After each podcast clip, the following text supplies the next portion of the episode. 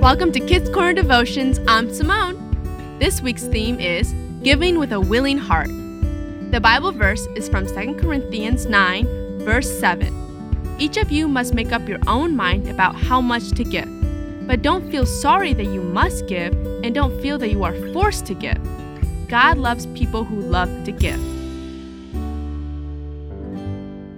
Have you ever been empty handed when the offering plate comes? You want to put some money in, but you don't have any. Perhaps on a field trip, a friend didn't bring enough money for lunch. You wanted to help, but felt you didn't have much money either. As a kid, you don't have a job that pays you loads of cash, so how can you give? One day, in the temple, Jesus pointed out a poor widow to his disciples to help them understand what true giving meant.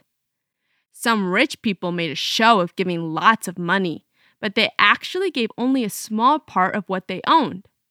The woman gave only two small coins. Jesus said that she had actually given more than all the others because she had given all that she had. Jesus doesn't expect us to give everything away, but he does want us to give sacrificially, not just our leftovers. How? Giving sacrificially can sometimes feel like you're giving too much. If you earn some money, for example, you can share part of it with your church. Ask God how much. And then ask God to bless what you give. You don't always have to give money. For your birthday, maybe ask for donations of toys or clothes instead of gifts for yourself. Then donate them to families in need. You can give in smaller ways right at home.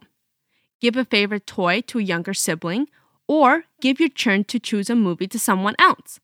It's not the amount you give that matters, but that you give. Because you love the Lord and not because you feel like you have to give.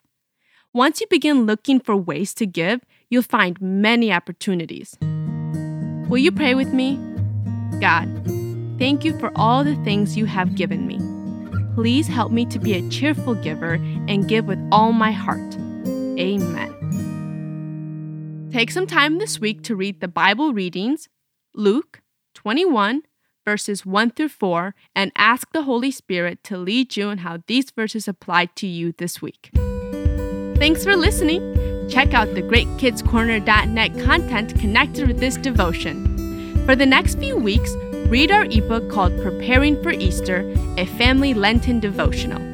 You can download it from the activity page. Talk to you again next week.